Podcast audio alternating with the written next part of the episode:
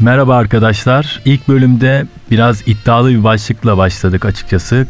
Erkek avcısı kadınlar demiştik ama biraz yumuşatıyoruz şimdi olayı. Ben bir Esra vakasından bahsedecektim ama sevgili Mert Tatar'ın hikayesi daha ilgi çekici geldiği için şimdi genel olarak genel bazda kadın erkek ilişkileri üzerine konuşmaya devam ediyoruz ikinci bölümde. Evet sözü sana bırakıyorum şimdilik sevgili Mert. Merhaba Dilhan. Önceki bölüm gerçekten çok zevkli ve çok güzeldi. Yani ben hem dinlerken hem de kaydederken gayet eğlendim. Şimdi Esra hikayesini ben biliyorum. Dinleyicilerimize de özet değil de genel manada bir yakalama hikayesi diyebilir miyiz Esra hikayesine?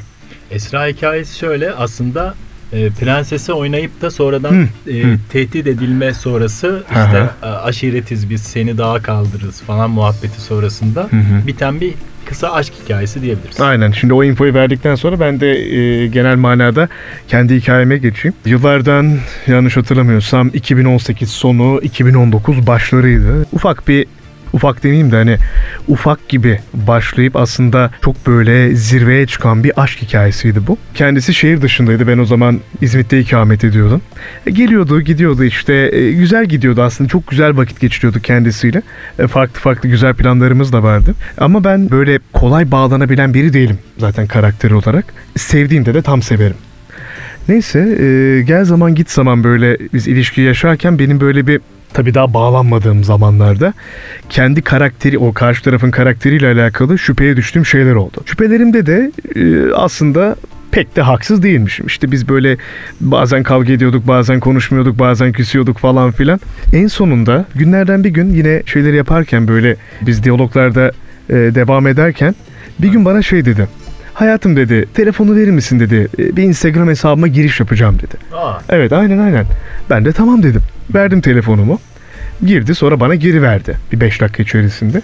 Ben o gün onu unuttum. Sonrasında bir şeylerden böyle şüphelenirken artık böyle tap noktadayken ve biz e, tabii bağları kopartmışken ben onun Instagram hesabının bende açık olduğunu fark ettim. oba. Tabii. Olaya gel.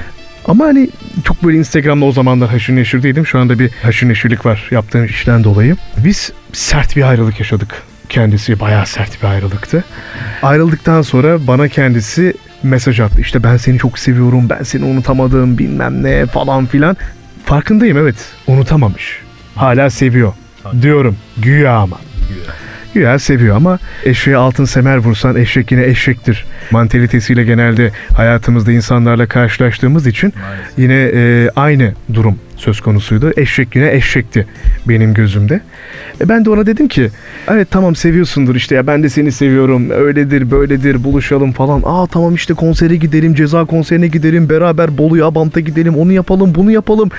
hani bana bağlı olduğunu benle vakit geçirmek istediğini e, göstererek vurgulamaya çalışıyor. Bu olaylardan önce de ben Instagram'ına girdim.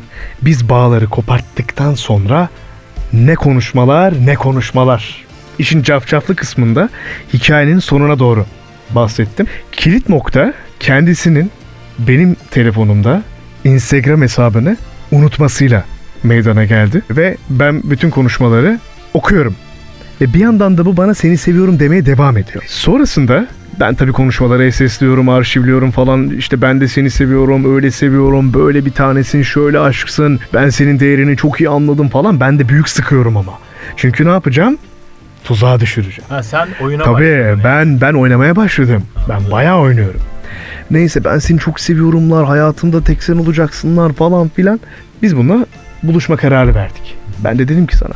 Evet dedim işte ayrılıktan sonraki büyük buluşma harika geçecek, öyle olacak, şöyle yapacağız, böyle yapacağız ve dedim ki bunları dedikten sonra öyle yapacağız, böyle yapacağız. Sana dedim muhteşem bir sürprizim var dedim. Harika dedim bir sürprizim. Aa işte Ne acaba? ne ola ki acaba diye düşünüyor.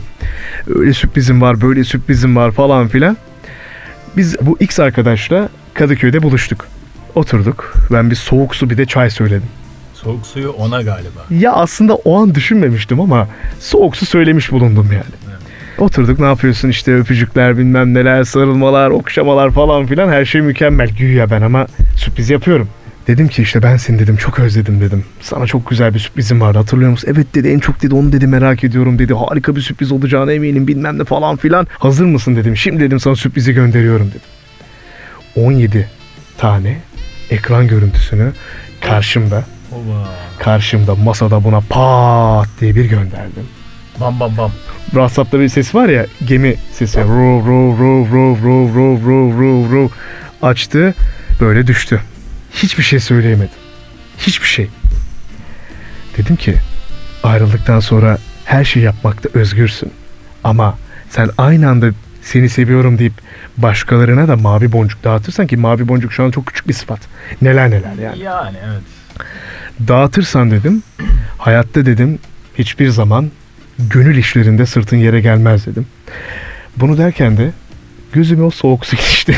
Sırtı yere gelir aslında.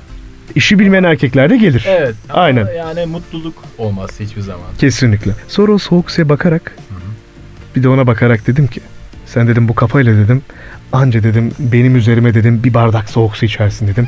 Şöyle omzuna vurdum ve devam ettim. Murat Dalkılıç'ın e, Bir hayli klibindeki Bir gibi. hayli aynen aynen. bu da böyle güzel bir anımdır. devam et bebeğim. Aynen öyle. Aynen öyle. Bu şekilde. Evet yani e, çok kıssadan ise güzel bir hikaye gerçekten. Hak edenin hakkını vermek lazım bu hayatta. Tabii, yüzde yüz. Bir tane Küçük Emrah filminde öyle bir sahne vardı yani. Gerçekten e, bazı insanlar hak ediyor. Kesinlikle. Bilemiyorum yani bu iş nereye varacak? Dijitalleşen dünyada e, insanların algısı herhalde bozuldu. Kesinlikle. Dolayısıyla kimse kendi frekansı içindeki e, ilişkisine tam konsantre olamadığı için çok uyaran var, çok uyarıcı var. Zaten dediğin gibi bizim ilk bölümde konuştuğumuz gibi bizim kültürde kadın her zaman el üstünde o anlamda tutulduğu için ve Bölümdeki tespiti hatırlıyorsun. evet evet yani erkek her zaman avlayan taraf olmak mı zorunda acaba? Kesinlikle değil. Ama hep eşitlikten bahsediyoruz günümüz Güya. dünyasında. Feminizmin yükselişini alkışlıyoruz hep beraber. Evet, evet. Ama ilişkilerde böyle pratikte yaşanmıyor. Bununla ilgili ne diyeceksin? Yani bu 5 yıla 10 yıla bu Z kuşağı artık böyle anne baba olmaya başladıkça Hı hı. sence değişir mi? Onlar yani ebeveyn olarak çocuklarını nasıl yetiştirecekler? Yani şöyle e, hayatın her olgusunda değişmeyen tek şey değişimdir. E, Z kuşağı da hani derler ya gümbür gümbür geliyor diye. Hani gümbürlükten ziyade çok daha bilinçli bir kuşak var bana kalırsa. Artık dünya böyle çok daha fazla sosyalliğe evrildiği zaman insanlar da bazı durumlarda cinsiyet fark etmeksizin kartlarını çok daha açık oynayabiliyorlar. Ki bana kalırsa bu Z kuşağı jenerasyonunda bu kalmamalıydı. Bizim e, çok eskilere gittiğim zaman evet onları belki eleştiremem. O zaman dünya teknoloji çok daha fazla gelişmemişti ama böyle 90'lar işte 80'ler çağından itibaren aslında bu tarz durumlarda çok şey olmalıydı. Hani kadın bir cinsiyet, erkek bir cinsiyet, tek ayrımcılık fiziksel ayrımcılıklar olmalı. O da yaratılıştan kaynaklı olan bir şey. Sosyal anlamda ya da iletişim anlamında bir ayrıcalığın olması bence çok saçma. Yani podcast'in şeyinde bile başlığında bile ben şu an Instagram'da kadın erkek ilişkileri diye başlık attım. Hiçbir kitapta erkek kadın ilişkileri diye göremezsin mesela. Çok anlık bir örnek. Evet. Yani hiçbir cinsiyetin sosyal anlamda hiçbir ülkede bence sadece Türkiye nazarında da söylemiyorum. Hiçbir üstünlüğü ve hiçbir ayrımcılığı olmamalı. Mesela ben böyle goy goyuna işte arkadaşlarımla olsun ya da e, sallıyorum X flört ettiğim bir insanla olsun. Aa hadi bana evlenme teklif edersin diye böyle makara yapıyorum. Aa evlenme teklifini erkek eder falan diye. Ne alaka? Böyle bir anayasa yok. Kur'an-ı Kerim'de yazmıyor. Ya da ne bileyim böyle işte evrensel kurallar başlığı altında bir şey yok ki. Evlenme teklifini erkek eder diye bir şey yok. Bu bir algı. Bu bir Gerçek hayatta alışıla gelmiş. Çok pratiği var mı emin değilim ama hani e, e, romantik filmlerde, hikayelerde e, çok seven kadın da bu teklifi yapıyor bir şekilde ve daha tatlı oluyor. Bunu demek bile aslında istemeden bir ayrımcılığa bizi sürüklüyor. Farkındasın değil mi? Yani, yani tabii ki. Ya o an kim mutlu hissederse, kim yoğun hissederse, ben yoğun hissedeyim mesela, sevdiğim insan olsun, tek taşı kafasına fırlatırım. Hiç sıkıntı yok yani. Peki tek taş şart mıdır? Değil, sembolik bir şeydir. Sembolik bir şey. Aynen öyle. Yani bana kalırsa yani çok derin bir konu olacak ama benim o insanla hayatımı birleştirmem demek bir dosyaya, bir kağıda, bir deftere imza atmak değildir. Mental anlamda ve e, duygusal anlamda ben o insanla hayatımı birleştirirsem imza benim için formalitedir. Evlilikten bahsediyorum. Dolayısıyla bence aslında e, evlilik de formalite.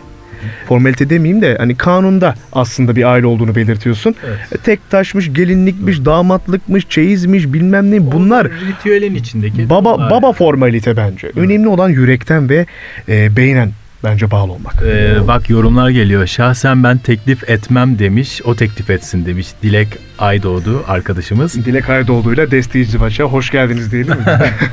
Flash TV'den sevgilerle. Doğancığım yazmış. Çok deneyimli beyefendi. Çok Teşekkür ederim. deneyimli bir beyefendi demiş. Gözde Hanım katılmış. Merhaba. Merhaba Gözde. Ee, Pur Hayal. Hayal Nur'dan katıldı benim arkadaşım. Sevgiler. Merhaba.